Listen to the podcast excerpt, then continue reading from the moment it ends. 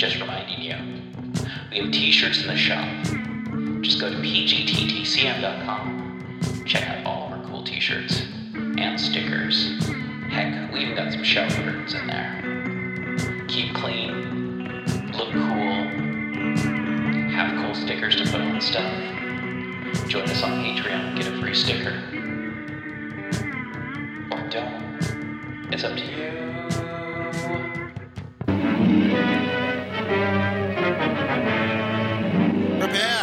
Spine tingling, nerve shattering podcast featuring all your favorite monsters. You won't believe your ears when you listen to Monster Kid Radio. Hear your host, Derek M. Koch, and his ever rotating stable of guests discuss your favorite classics and sometimes not so classic monster movies. Subscribe to Monster Kid Radio through iTunes or Stitcher, or visit monsterkidradio.net before the next weekly episode of Monster Kid Radio. Go through the archives for interviews with Sara Karloff, Victoria Price, and Joel Hodgson. Listen to discussions about movies like Creature from the Black Lagoon, Island of Terror, and King Kong. And don't forget convention coverage from Monster Bash and the H.P. Lovecraft Film Festival. Classic Monsters, Modern Talk, and the head of Rondo Hatton. Only on Monster Kid Radio. This episode is brought to you by California Tea House. California Tea House is a family owned tea store where you can find some of the world's best loose leaf tea and organic herbal tea blends. Like a fine wine, there is no comparison between fine loose leaf and common broken leaf tea bags. So, yeah, no, check them out. Check them out. They have quite a bit of pretty awesome tea collections. I'm a huge fan of their white teas. Uh, they have a tea club that you can join, but you know, they've got green tea, black tea, white tea, oolong, that uh, rooibos, and herbal tea. They've also got teaware. So check out California Tea House in the show notes. Hey everyone, it's me, DB. New sponsor on the show, Glary. Glary offers a great price and better quality goods and services for music lovers. Are you looking for good prices, free shipping, 100% quality guarantee? Glary's got you covered. Guitars, bass guitars, mandolins, They've got saxophones, trumpets, drums. They've got guitar cases, amplifiers, all the stuff that you need without having to break the bank. Inexpensive doesn't have to mean cheap. Check out the show notes to find more about Glary. 20 watt amplifiers for under $50. Hard cases for your electric guitar for under 80 Guitars themselves for under $90. Come on, folks, check out the show notes. Get a Glary. You're listening to KZOM, Oleander Public Radio. I, DB Spitzer, Informer Dave, here once again to talk to you about the Cthulhu mythos, its books, its monsters, its unfortunate human casualties, its timeline in general, and even its tangential bits, like the dreamlands or things of a weird nature that are Lovecraftian leaning. Once more we head into those dark woods, further feeling those malevolent forces upon us. Once again we walk down the lightless stone staircase in the middle of nowhere. You're listening to KZOM, Astounding Stories, March 1930. Vandals of the Stars by A. T. Locke, Part 1. It came suddenly, without warning, and it brought consternation to the people of the world. A filament of flame darted down the dark skies one moonless night, and those who saw it believed at first that it was a meteor. Instead of streaking away into oblivion, however, it became larger and larger, until it seemed as though some vagrant blazing star was about to plunge into the earth and annihilate the planet and every vestige of life upon it. But then it drew slowly to a stop high up in the atmosphere, where it remained motionless, glowing white and incandescent against the Stygian background of the overcast skies. In shape it resembled a Zeppelin, but its dimensions very apparently exceeded by far those of any flying craft that ever had been fabricated by the hand of man. As it hung poised high up in the air it gradually lost its dazzling glow and became scarlet instead of white; then, as it continued to cool, the color swiftly drained from it, and in a few minutes it shone only with the dull and ugly crimson of an expiring ember. In a half hour after it first had appeared its effulgence had vanished completely, and it was barely visible to the millions who were staring up toward it from the earth. It seemed to be suspended directly above Manhattan, and the inhabitants of New York were thrown into a feverish excitement by the strange and unprecedented phenomenon. For it scarcely had come to a stop, and certainly it had not been poised aloft for more than a few minutes, when most of those who had not actually witnessed its sensational appearance were apprised of the inexplicable occurrence by the radio vision, which were scattered throughout the vast metropolis. In theaters and restaurants and other gathering places, as well as in millions of homes, a voice from the world wide broadcasting tower announced the weird visitant, and its image, as it glowed in the night, was everywhere transmitted to the public. Only a short time after it first had been observed, people were thronging roof tops, terraces, and streets, and gazing with awe and wonder at the great luminous object that was floating high above them. There were those who thought that the world was coming to an end, and they either were dumb with fright or strident with hysteria. People with more judgment and a smattering of scientific knowledge dismissed the thing as some harmless meteorological manifestation that while interesting was not necessarily dangerous, and there were many, inclined to incredulity and skepticism, who believed that they were witnessing a hoax or an advertising scheme of some new sort. But as the moments went by the world commenced to become stirred and alarmed by the reports which came over the radiovisors. For powerful planes and metal shelled Zeppelins had climbed swiftly aloft to investigate the incomprehensible thing that was poised high above Manhattan and almost unbelievable reports were being sent earthward.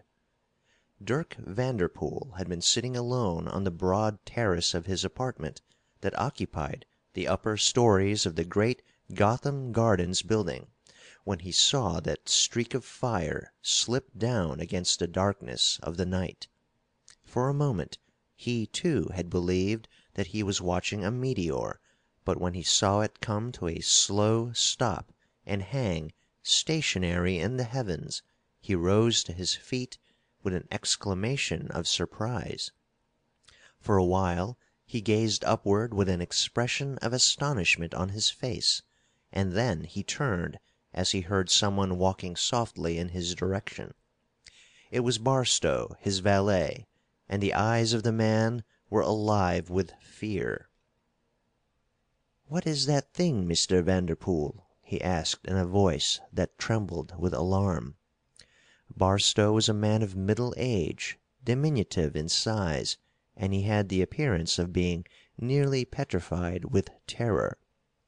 "They are saying over the televisor that " "What are they saying about it?" asked Dirk somewhat impatiently. "That no one can explain what it is," continued Barstow. "It must be something terrible, Mr. Vanderpool." "Wheel out the lucoscope," ordered Dirk. Barstow disappeared into the apartment and returned with a cabinet that was mounted on small, rubber tired wheels. The top of it was formed of a metallic frame in which a heavy, circular, concave glass was fitted. The frame was hinged in front so that it could be raised from the rear and adjusted to any angle necessary to catch the light rays from any distant object. Within the cabinet the rays passed through an electrical device that amplified them millions of times, thus giving a clear, telescopic vision of the object on which the lucoscope was focused. This instrument, years before, had supplanted entirely the old fashioned telescopes which not only had been immense and unwieldy, but which also had a very limited range of vision. Dirk adjusted the light converger so that it caught the rays that were being emanated by the weird and shimmering mass that was suspended almost directly above the lofty terrace on which he was standing. Then he switched on the current and glanced into the eye piece of the apparatus. For several moments he remained silent, studying the image that was etched so vividly on the ground glass within the lucoscope. "It is a queer thing, there is no doubt about that," he confessed when finally he raised his head.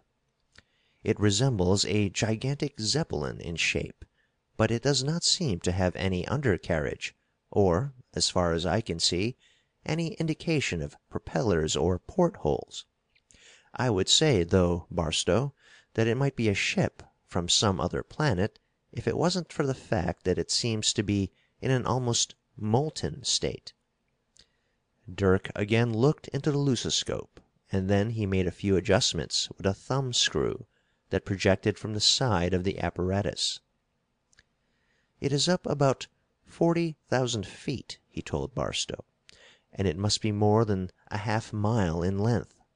Probably," he added, it is a planetary fragment of some odd composition that is less responsive to gravitation than the materials with which we are familiar. You will find, Barstow, that there is nothing about it that science will not be able to explain. That will be all now," he concluded. Barstow walked over the terrace and disappeared into the apartment.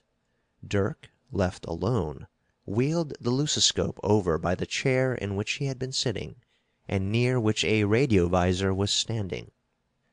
He switched on the latter and listened to the low but very distinct voice of the news dispatcher.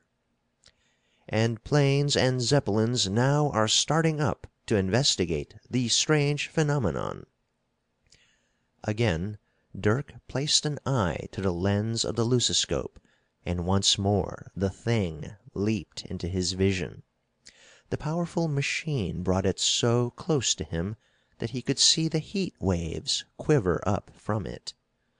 The light that it radiated illuminated the night for thousands of feet, and Dirk could see, by means of that crimson glare, that many planes and Zeppelins were circling around the mysterious visitant. None of them, however, approached the alien freak the heat apparently being too intense to permit close inspection. Dirk himself was tempted, for a moment, to jump into a plane and go up and take a look at the fiery mass. But, after a moment's consideration, he decided that it would be far more interesting and comfortable to remain right where he was and listen to the reports which were being sent down from above. Thus far there seems to be no cause for alarm, and people are advised to remain calm. Careful observations of the luminous monster are being made, and further reports concerning it will be broadcast." Dirk Vanderpool rose to his feet, walked to the coping of the terrace, and peered into the magnescope that was set into the wall. He saw that the street, far below him, was jammed with struggling people and the device through which he was looking brought their faces before him in strong relief. Dirk was deeply interested, and at the same time gravely concerned, as he studied the upturned countenances in the mob. Fear, despair, reckless abandon, mirth, doubt, religious ecstasy, and all the other nuances in the gamut of human emotions and passions were reflected in those distorted visages which were gazing skyward. The silvery humming of a bell diverted his attention from the scene of congestion below him, and, turning away, he walked across the terrace and into the great living room of his luxurious abode. Stepping to the televisor, he turned a tiny switch, and the face of a girl appeared in the glass panel that was framed above the sound box. He smiled as he lifted the receiver and placed it to his ear. "What is the matter, Inga?" he asked. "You look as if you were expecting well, almost anything disastrous." "Oh, Dirk, what is that thing?" the girl asked. "I really am frightened." He could see by the expression in her blue eyes that she, too, was becoming a victim of the hysteria that was taking possession of many people. "I wouldn't be alarmed, Inga," he replied reassuringly. "I don't know what it is, and no one else seems to be able to explain it." "But it is frightful and uncanny, Dirk," the girl insisted, "and I am sure that something terrible is going to happen. I wish," she pleaded, "that you would come over and stay with me for a little while. I am all alone, and " "All right, Inga," he told her. "I will be with you in a few minutes."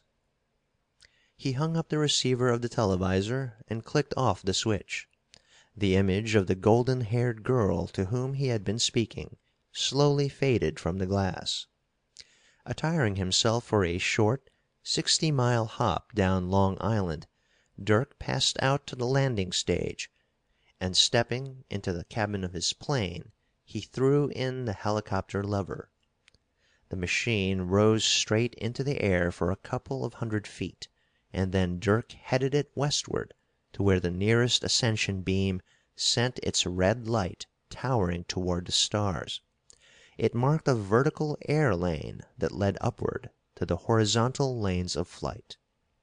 Northbound ships flew between two and four thousand feet; southbound planes between five and seven thousand feet. Those eastbound confined themselves to the level between nine and eleven thousand feet, while the westbound flyers monopolize the air between twelve and fourteen thousand feet. All planes flying parallel to the earth were careful to avoid those red beacons which marked ascension routes, and the shafts of green light down which descending planes dropped to the earth or into lower levels of travel. When Dirk's altimeter indicated seventy five hundred feet, he turned the nose of his ship eastward, and adjusted his rheostat until his motors, fed by wireless current, were revolving at top speed. The great canyons of Manhattan, linked by arches and highways which joined and passed through various levels of the stupendous structures of steelite and quartzite, passed swiftly beneath him, and after passing for a few minutes over the deserted surface of Long Island, he completed his sixty mile flight and brought his ship to a rest on a landing stage that was far up on the side of a vast pile that rose up close to the shore of the Sound. As soon as he stepped from the door of the cabin he was joined by a girl who, apparently, had been lingering there awaiting his arrival. She was, perhaps, twenty years old, and she had the golden hair, the light complexion, and the blue eyes which still were characteristic of the women of northern Europe. The slender lines of her exquisite figure and the supple grace which she displayed when she moved toward Dirk were evidence, however, of the Latin blood which was in her veins. For Inga Fragoni, the daughter and heiress of Orlando Fragoni, seemed to be a culmination of all of the desirable qualities of the women of the South and those of the North. The terrace on which Dirk had landed was illuminated by lights which simulated sunshine, and their soft, bright glow revealed the violet hue of her eyes and the shimmering gloss of her silken hair. She wore a sleeveless, light blue tunic which was gathered around her waist with a bejeweled girdle. On her tiny feet she wore sandals which were spun of webby filaments of gold and platinum. Dirk, I am so glad that you are here!" she exclaimed. "I felt so much alone when I called you up. Dad is locked in the observatory with Professor Nakbarron and three or four other men, and the servants well, they all are so terrified that it simply alarms me to have them around." "But that is Stanton's plane there, isn't it?" asked Dirk, indicating a powerful looking machine that stood on the terrace. "Yes, Dirk," the girl replied. "He arrived here three or four minutes before you did. I thought at first that it was you coming. And Dirk," she continued with a note of excitement in her voice, "he flew up to look at that thing, and I know that he is as frightened about it as I am." Dirk grunted, but he gave no expression of the dislike and distrust that Stanton aroused in him. The latter, he knew, was very much inclined to look with favor on Inga, and his presumption annoyed Dirk because, while he and the girl had not declared their intention of living together, they were very much in love with each other. "You will want to hear him tell about it, I know, Dirk," the girl said. "I left Stanton up on the garden terrace when I saw you coming down. Come, we will go and join him."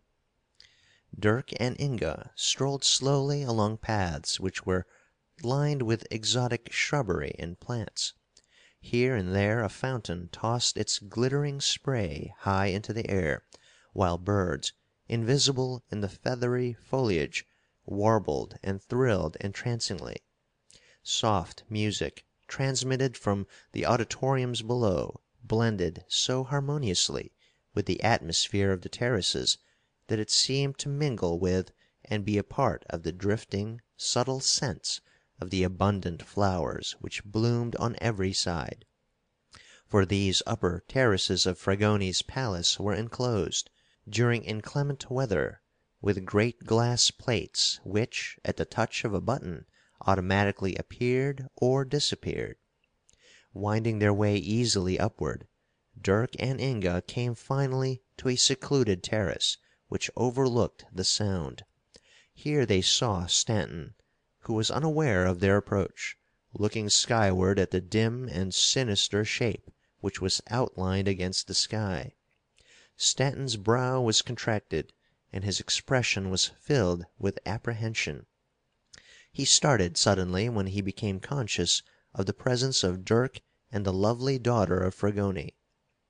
He rose to his feet, a short man in his forties, stocky in build and somewhat swarthy in complexion. He contrasted very unfavorably with Dirk, who was tall and well built, and who had abundant blond hair and steady, steel blue eyes. "What do you make of that thing, Vanderpool?" he asked, almost ignoring the presence of Inga. "I don't know enough about it yet to be able to express an opinion," Dirk replied. "We will find out about it soon enough," he added. "So why worry about it in the meantime?" "It is well enough to affect such an attitude," said Stanton, with a touch of sarcasm in his voice, "but let me tell you, Vanderpool, that there is good reason to worry about it." Dirk frowned at the statement as he saw a shadow pass over the fair face of Inga. "That thing up there," continued Stanton, with conviction in his voice, "is not a natural phenomenon. I flew fairly close to it in my plane, and I know what I am speaking about. That thing is some sort of a monster, Vanderpool, that is made of metal, or of some composition that is an unearthly equivalent of metal. It is a diabolical creation of some sort, that has come from out of the fathomless depths of the universe." He shuddered at the fantasy that his feverish imagination was creating. "It is metal, I tell you," he continued, "but it is metal that is endowed with some sort of intelligence. I was up there," he breathed swiftly, "and I saw it hanging there in the sky, quivering with heat and life." "You are nervous, Stanton," said Vanderpool coolly.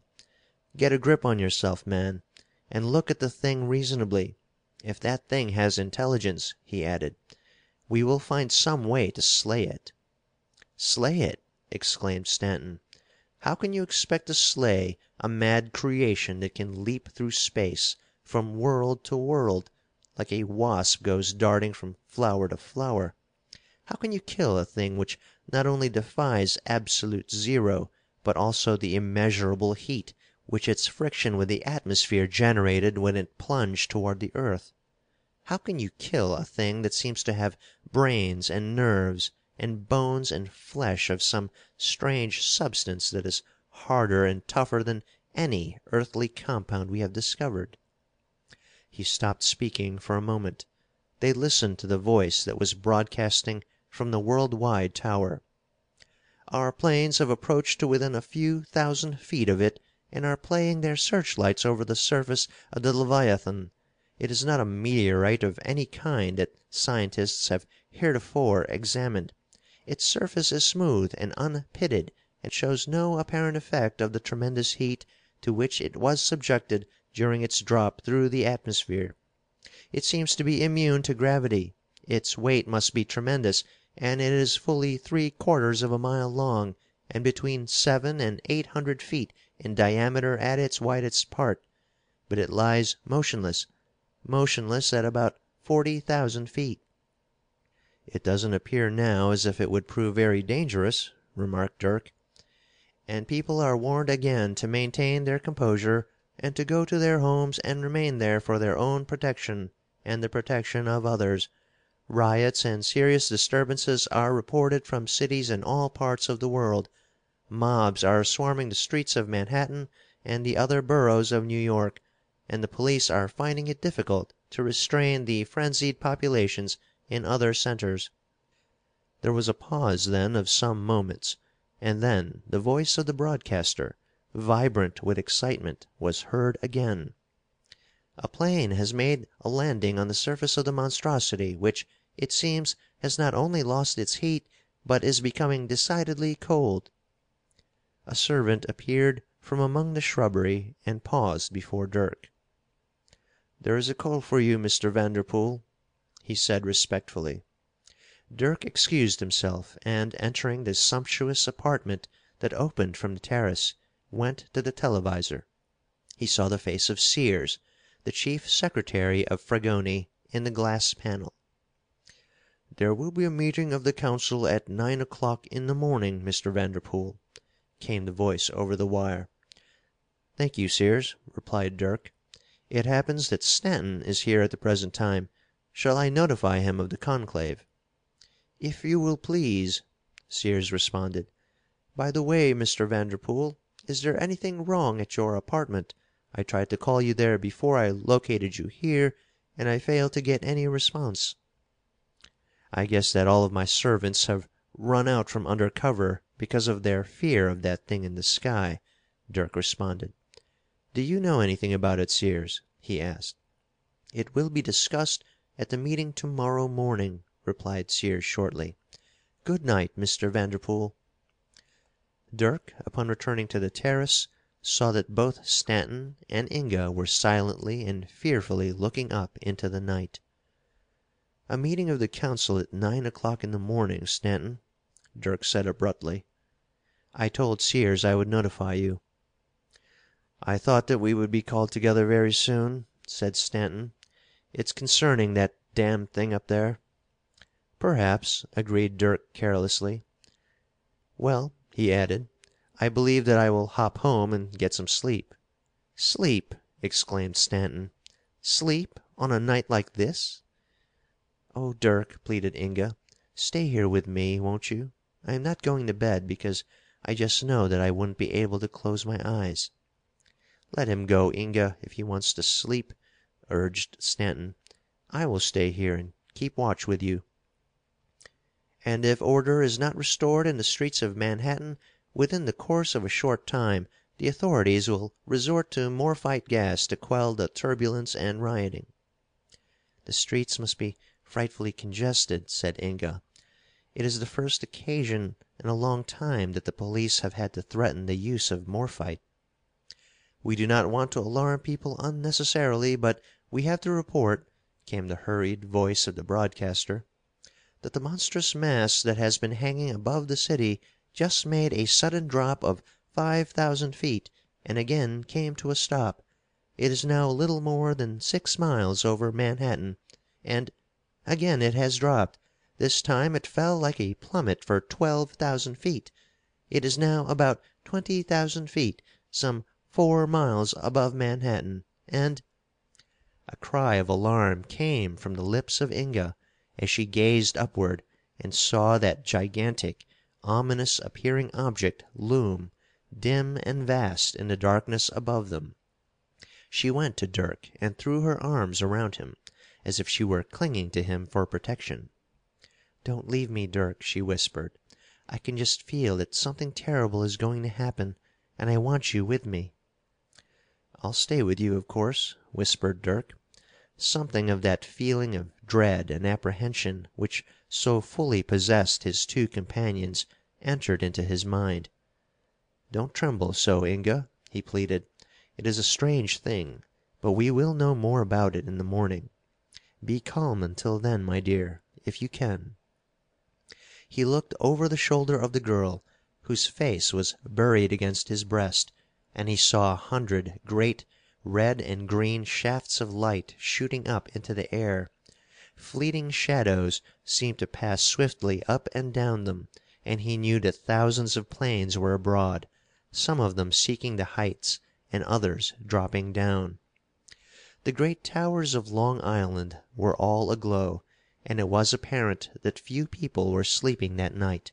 The scarlet sky over Manhattan indicated that the center of the metropolis, too, was alive to the menace of the weird visitant that now was so plainly visible.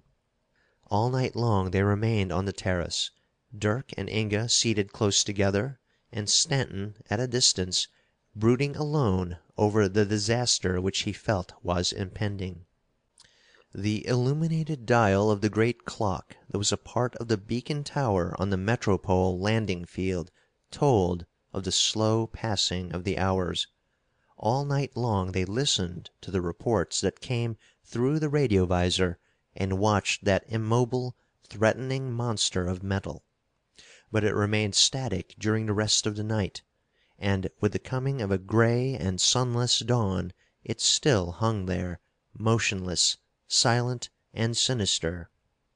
The next morning the President of the United States of the World, from the capital at The Hague, issued a proclamation of martial law, to become effective at once in all parts of the world. The edict forbade people to leave their homes, and it was vigorously executed wherever the police themselves were not in a state of demoralization. At about the same time a special meeting of the Supreme Congress was called, the body to remain in session until some solution of the mystery had been arrived at. At the same time that martial law was declared, however, and the special assemblage of lawmakers convened, a statement was issued in which an attempt was made to eliminate from the minds of the people the idea that the undefinable object above the metropolis was at all dangerous. It was, indeed, suggested that it very probably was some sort of new device which had been constructed on the earth and which was being introduced to the people of the world in a somewhat sensational manner by the person or persons who were responsible for it. The fears of the populace were to some extent allayed by this means, and some degree of order restored. At nine o'clock Dirk Vanderpool was shown into the council chamber in the palace of Orlando Fragoni, and he was closely followed by Stanton. Fragoni was already there, and he greeted the two men with a countenance that was serene, but that, nevertheless, revealed indications of concern. He was a man past middle age, tall and strikingly handsome in appearance. His eyes were dark and penetrating, and his forehead, high and wide, was crowned by an abundance of snow white hair. His voice, while pleasing to the ear, was vibrant with life and energy, and he spoke with the incisive directness of one accustomed to command. For Orlando Fragoni, as nearly as any one man might be, was the ruler of the world. It was in the early part of the twentieth century that wealth had commenced to concentrate into a relatively few hands. This was followed by a period in which vast mergers and consolidations had been effected as a result of the financial power and genius for organization which a few men possessed. A confederation of the countries of the world was brought about by industrial kings who had learned in one devastating war that militarism, while it might bring riches to a few, was, in the final analysis, destructive and wasteful. Mankind the world over, relieved of the menace of war, made more progress in a decade than they had made in any previous century, but all the time the invisible concentration of power and money continued, and in 1975 the affairs of the world were controlled by five men, of whom Orlando Fragoni was the most powerful and most important. His grandfather had been a small banker, and out of his obscure transactions the great house of Fragoni had arisen. The money power of the world was now controlled by Orlando Fragoni. Dirk Vanderpool, partly as a result of a vast inheritance and partly through his own ability and untiring industry, dominated the transportation facilities of the world. Planes and Zeppelins, railroad equipment and ships, were built in his plants and operated by the many organizations which he controlled. Stanton had inherited the agricultural activities of the world, and, in addition to this, he was the sovereign of distribution. He owned immense acreages in all of the continents. He not only cultivated every known variety of produce, but also handled the sale of his products through his own great chains of stores. His father had been one of the great geniuses of the preceding generation, but Stanton, while inheriting the commercial empire which he had ruled, had not inherited much of the ability which had gone into the establishment of it. There were two other members of that invisible council of five, the very existence of which was not even suspected by the general populace of the world. Sigmund Lazarre was the world's mightiest builder, and millions of great structures which were built of material from his own mines were under his control. It was Lazarre, too, who owned the theatres and other amusement centres in which millions upon millions of people sought relaxation every day. The creation and application of electrical power made up the domain of Wilhelm Steinholt, who also owned the factories that made the machinery of the world. Absolute control of all of the necessities and luxuries of life, in fact, were in the hands of the five men who used their vast power wisely and beneficently. Ostensibly the peoples of the world ruled themselves by means of a democratic form of government. In reality their lives were directed by a few men whose power and wealth were entirely unsuspected by any but those who were close to them. The council room in which Fragoni had received Dirk and Stanton was lofty and sumptuously appointed. The rugs which covered the floor were soft to the tread, and the walls and ceiling were adorned with a series of murals which represented the various heavenly constellations.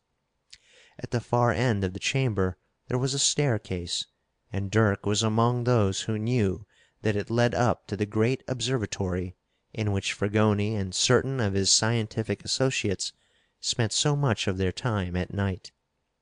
For men had commenced to talk about the conquest of the stars, and it was generally believed that it would not be many years more before a way would be found to traverse the interplanetary spaces. "We are rather fortunate, my friends," Fragoni said to his two associates, "to have been the witnesses of the event that transpired last night." "Fortunate!" exclaimed Stanton. "Then you know that the thing is harmless?" A little smile lit the benign and scholarly countenance of Fragoni as he calmly regarded Stanton. "We know very little about it," he replied, after a brief pause, "and, if our surmises are correct, It may be very far from harmless. It is intensely interesting, nevertheless," he continued, "because that thing, as you term it, unquestionably is directed by intelligence. Without the slightest doubt the people of the earth are about to behold a form of life from some far away planet. What that form will be," he added with an almost imperceptible shrug of his shoulders, "it is impossible to forecast." "But it was so hot," commenced Stanton, "that " "True," agreed Fragoni, "but it also is large, and it may be that only the outer shell of it was affected by friction with the atmosphere that surrounds the earth. Nakbaron," he continued, "is certain that there is intelligent life within it. And Nakbaron," he added dryly, "is usually right." While Fragoni had been speaking, two more men had quietly joined them. "Good morning, Lazarre," Fragoni said, addressing a short, swarthy man who very apparently was of Jewish extraction. "Good morning," the other replied in a soft and mellifluous voice. "It seems," he continued with a twinkle in his eyes, "as if some of my pretty buildings may be toppled over soon." "Maybe," agreed Fragoni, "and maybe," he added more seriously, "much more than your buildings will be toppled over, Lazarre." "That thing, then, is ?" questioned the heavy set, slow speaking, blue eyed Teuton who had come into the room with Lazarre. "We do not know, Steinholt," admitted Fragoni, "but our knowledge undoubtedly will be increased considerably within the next few hours. And now," he said, "we will consider the problem at hand. The object which has created such unrest is slowly rising. It is now some twenty five thousand feet above Manhattan. It is " The voice from the radiovisor attracted the attention of the five men, and with one accord they rushed to the terrace and looked toward Manhattan. They saw the great leviathan high in the air for a moment, and then, suddenly, it seemed to vanish from sight. "It's gone!" exclaimed Stanton, with a sigh of relief. "It must have been some odd atmospheric freak, that's all." They searched the skies through the lucoscope that was on the terrace, but failed to detect any trace of the monster. "That seems to simplify matters," remarked Fragoni, as they again walked back into the great conference room. But here, once more, they heard the voice from the Worldwide Tower. "We are advised by Chicago that the thing, dull red with heat, is hovering only a couple of thousand feet over the city. Thousands in the streets are being killed by the heat it is radiating. Panic reigns, despite a rigorous enforcement of martial law. The strange object just rose suddenly to a high altitude and disappeared." "It's another one of those damned things," asserted Stanton. "That couldn't go a thousand miles a minute." "It can go faster than that, if I am not mistaken," said Fragoni, and it presently appeared that he was right, for in a couple of minutes the radiovisor transmitted the news that it was over San Francisco, where it remained for only a few seconds. It was not more than a minute later that word came from Shanghai that it had passed slowly over that city. Then again it was poised high over Manhattan, crimson with heat. "Is there any possible defense against it, Steinholt?" Fragoni asked. The Teuton shook his head with an air of finality. "None," he said. "As far as I can determine now, we can create and direct artificial lightning that would reduce this building to a mass of powdered stone and fused metal in a fraction of a second, but I am certain that it wouldn't leave as much as a scratch on that monster up there. We might try the Z rays on it, but an intelligence that could devise such a craft would undoubtedly have the wisdom to protect it against such an elementary menace as rays. Even the mightiest explosives that we have wouldn't send a tremor through that mighty mass." "Why not await developments?" asked Dirk. we do not even know the nature of the thing we are trying to combat." "It's solid metal," insisted Stanton tenaciously.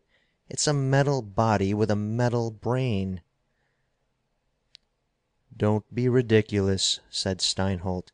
"It seems quite apparent that the craft has come from another planet, and, if I am not greatly mistaken, there are intelligent creatures inside it." "In any event," said Dirk, "it seems impractical to make any plans until we know more about it. I suggest that we empower Fragoni to act for the rest of us in this matter." "That is very agreeable to me," said Steinholt. "A crisis very possibly may arise in which the quick judgment of one man may be necessary to avert the danger that always is inherent in delay." "You hold my proxy," Lazarre said to Fragoni, "and I assume that Stanton is agreeable to this procedure." "The thing is moving very slowly eastward in the direction of Long Island Sound. It is, at the same time, losing altitude. Its movements are being carefully watched. As yet we see no cause for immediate alarm. People are advised to remain calm." "Yes, I am agreeable," said Stanton nervously and hastily. "If there are things in it with which we can compromise I would suggest that we do not offend them."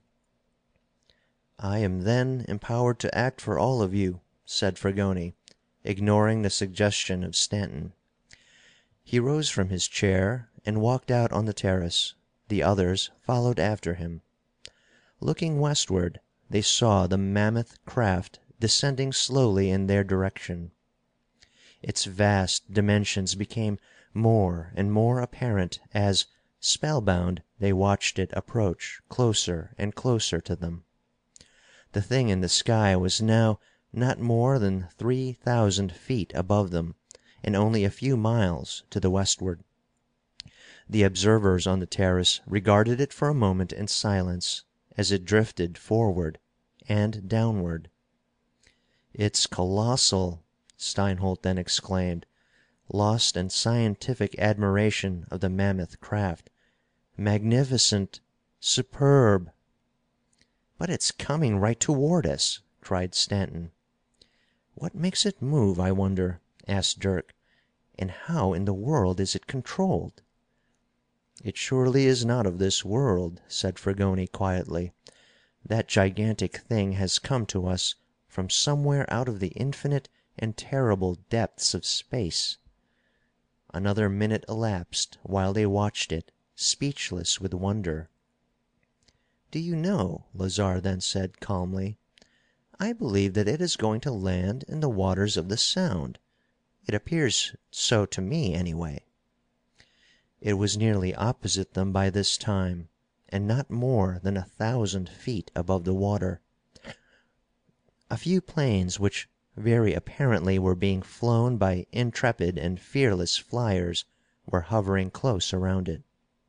Then finally it came to rest, as Lazarre had predicted, in the water some two miles offshore, and it was obscured by a great cloud of vapor for several minutes. "Steam," asserted Steinholt. "That trip around the world which it made in a few minutes generated considerable frictional heat in the shell." "Come," said Fragoni, "we'll fly out and look the thing over."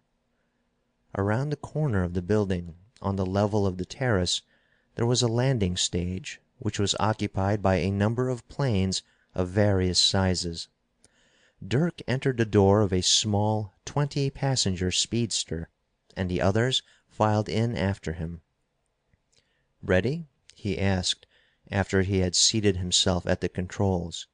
"Ready," replied Fragoni. The plane rose straight up into the air and then darted gracefully out over the Sound. Dirk swooped straight down at the leviathan which lay so quietly on the surface of the Sound, and then slowly circled around it. No sign of an aperture of any sort could be seen in the craft. Then he dropped the plane lightly on the water, close to the metallic monster, which towered fully four hundred feet above them, despite the fact that more than half of it was submerged. "It must be hollow," remarked Steinholt, "or it wouldn't be so far out of the water. In fact, it most certainly would sink if it was solid." At the touch of a lever which lay under one of Dirk's hands, the plane rose straight out of the water and he maneuvered it directly over the top of the strange enigma. Then he touched a button and the pontoons were drawn up into the undercarriage of the craft.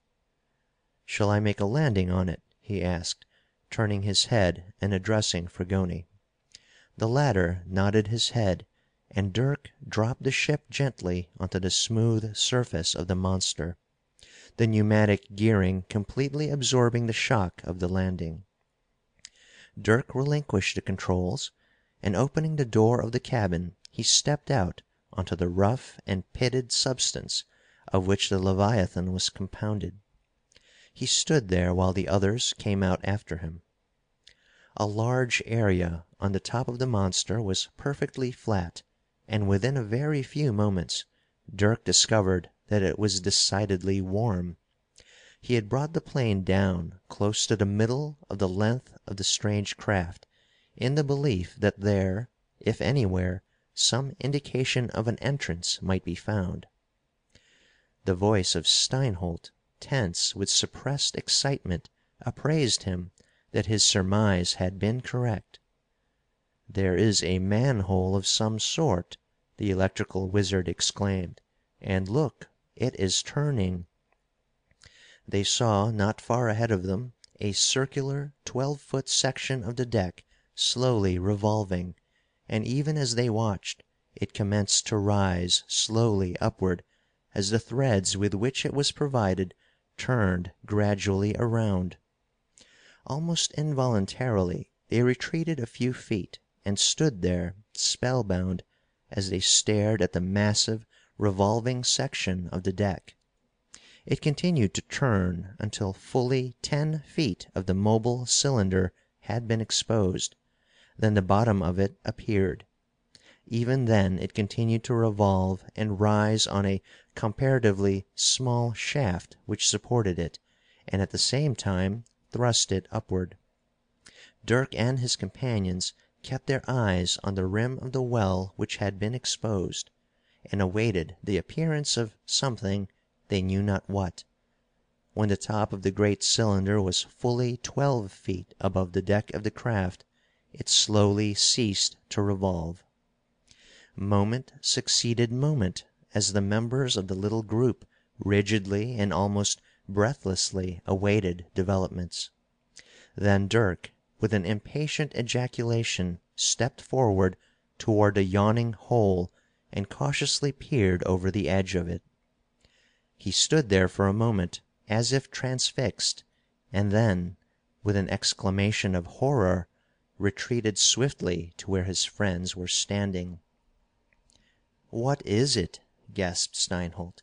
"What did you see when But the words died on his lips, for swarming swiftly over every side of the well there poured an array of erect, piercing eyed beings who had all the characteristics of humans. They were clad in tight fitting attire of thin and pliant metal, which, with the exception of their faces, shielded them from head to foot. On their heads they wore close fitting helmets, apparently equipped with visors which could be drawn down to cover their unprepossessing features. Each one of them carried a tube which bore a striking resemblance to a portable electric flashlight. Swiftly they advanced, in ranks of eight, toward Dirk and his companions, who, gripped with amazement, held their positions. The first line came to a halt not more than four feet from the little group on the deck. The other lines halted too, and formed a great platoon. Then a shrill whistle sounded, and the formation parted in the middle, leaving an open path that led backward to the entrance to the well. A moment later the watchers saw the regal figure of a man emerge from the orifice, and after a moment's pause advance slowly in their direction with a stately stride. He was tall and muscular and blond, and his attire, golden in texture, glittered with sparkling gems. As he approached them he raised his right hand, and, inasmuch as his countenance was calm and benign, his gesture appeared to be one of peace and good will. Following close behind him there was a younger man who, very apparently, was of the same lineage. His expression, however, was petulant and haughty, and it contained more than a suggestion of rapacity and evil. Behind him there were others of the same fair type, all of them sumptuously and ornately attired.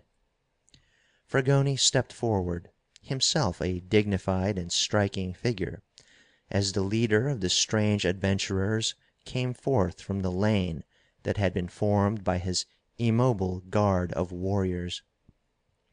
The two men confronted each other, one whose power and wealth gave him a dominant position on earth, and the other a personage from some domain that was remote in the abyss of space.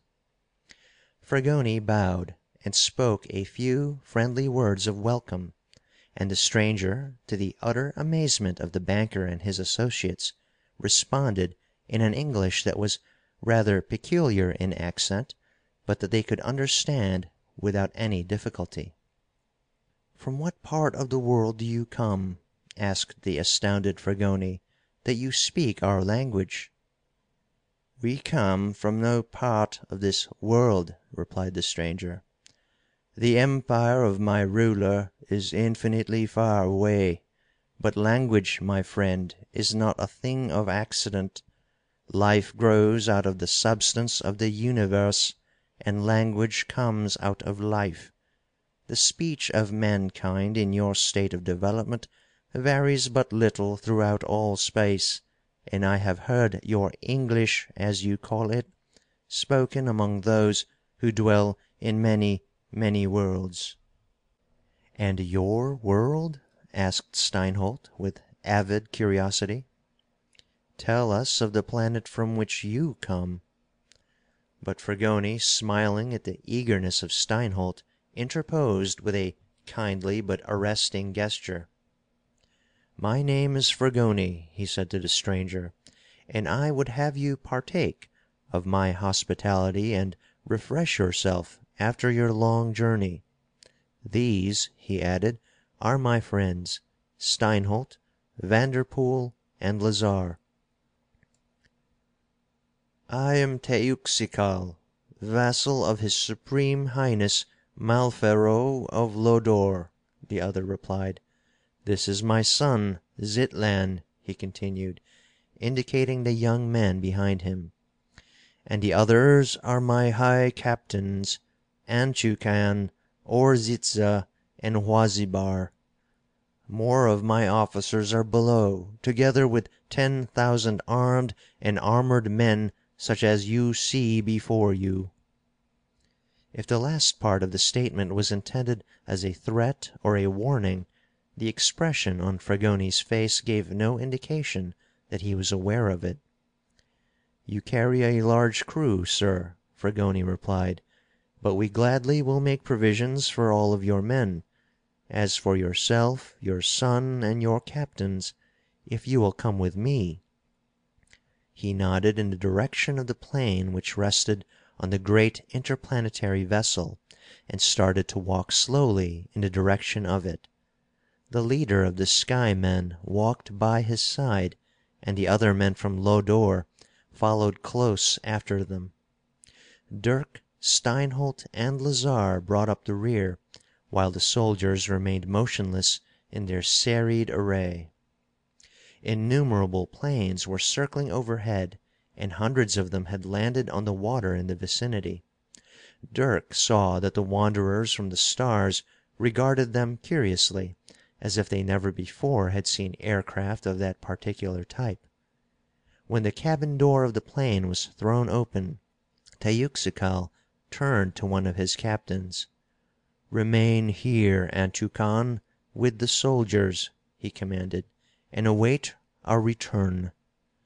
Teuxical then entered the plane with his men, and Fragoni, Steinholt, and Lazarre followed after them.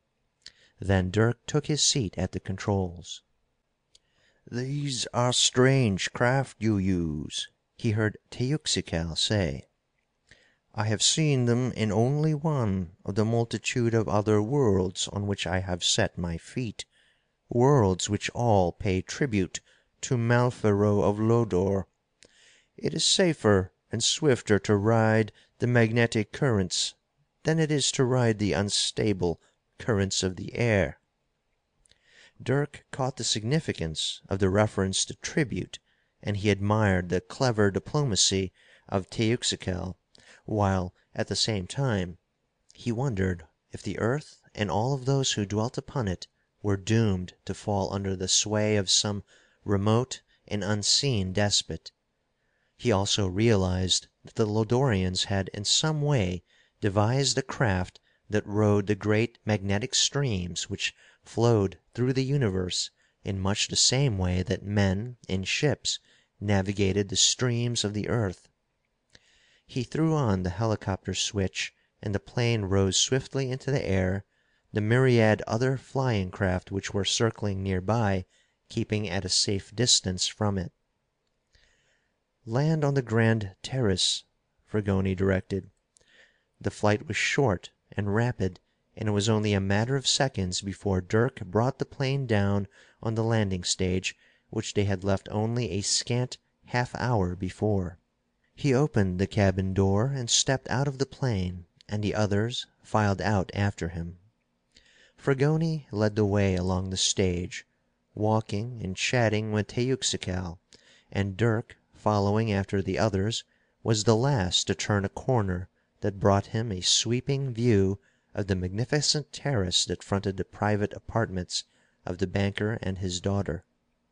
And when he did, he saw that Inga was standing there, superbly beautiful, with Stanton a few paces behind her. Her lovely eyes were alive with awe and wonder, and her slender white hands were crossed over her heart. And Dirk saw, too, that Zitlan, son of Teuxical, had paused and was standing quite still, with his unwavering and insolent eyes fixed on the girl.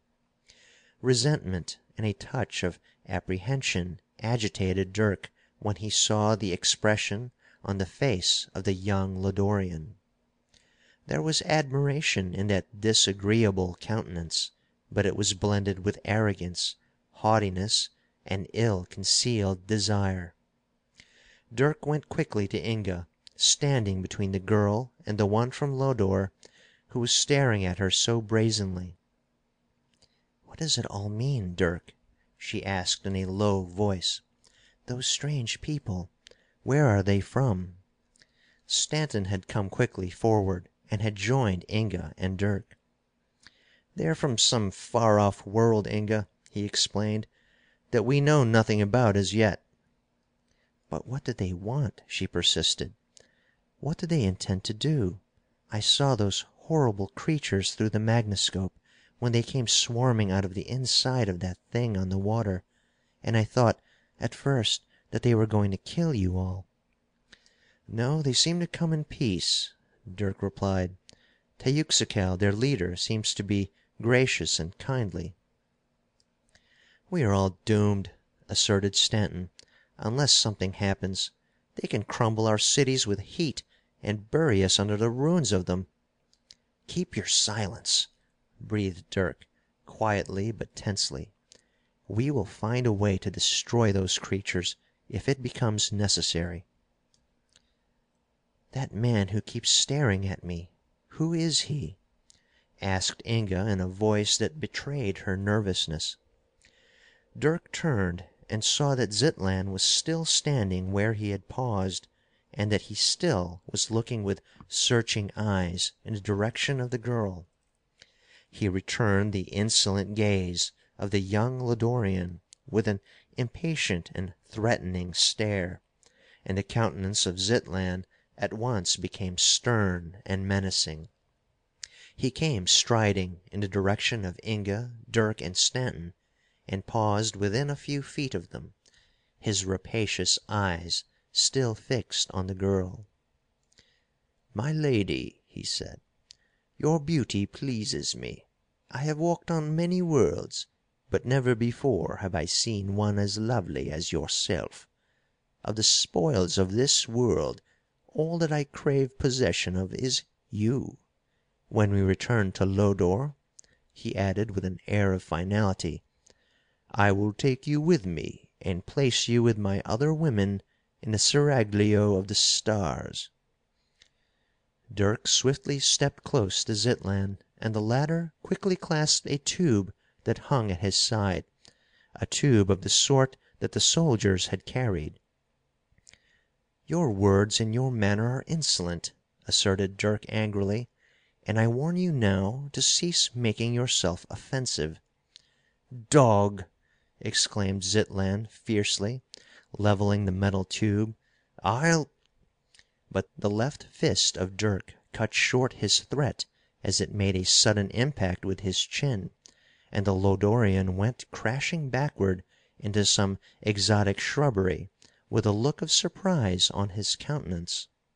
Then Dirk heard an odd hissing and crackling sound, and he felt himself becoming dizzy and weak. Darkness seemed to sweep in upon him. He felt that he was dropping swiftly through space, and then he lost consciousness. End of Vandals of the Stars by A. T. Locke Part 1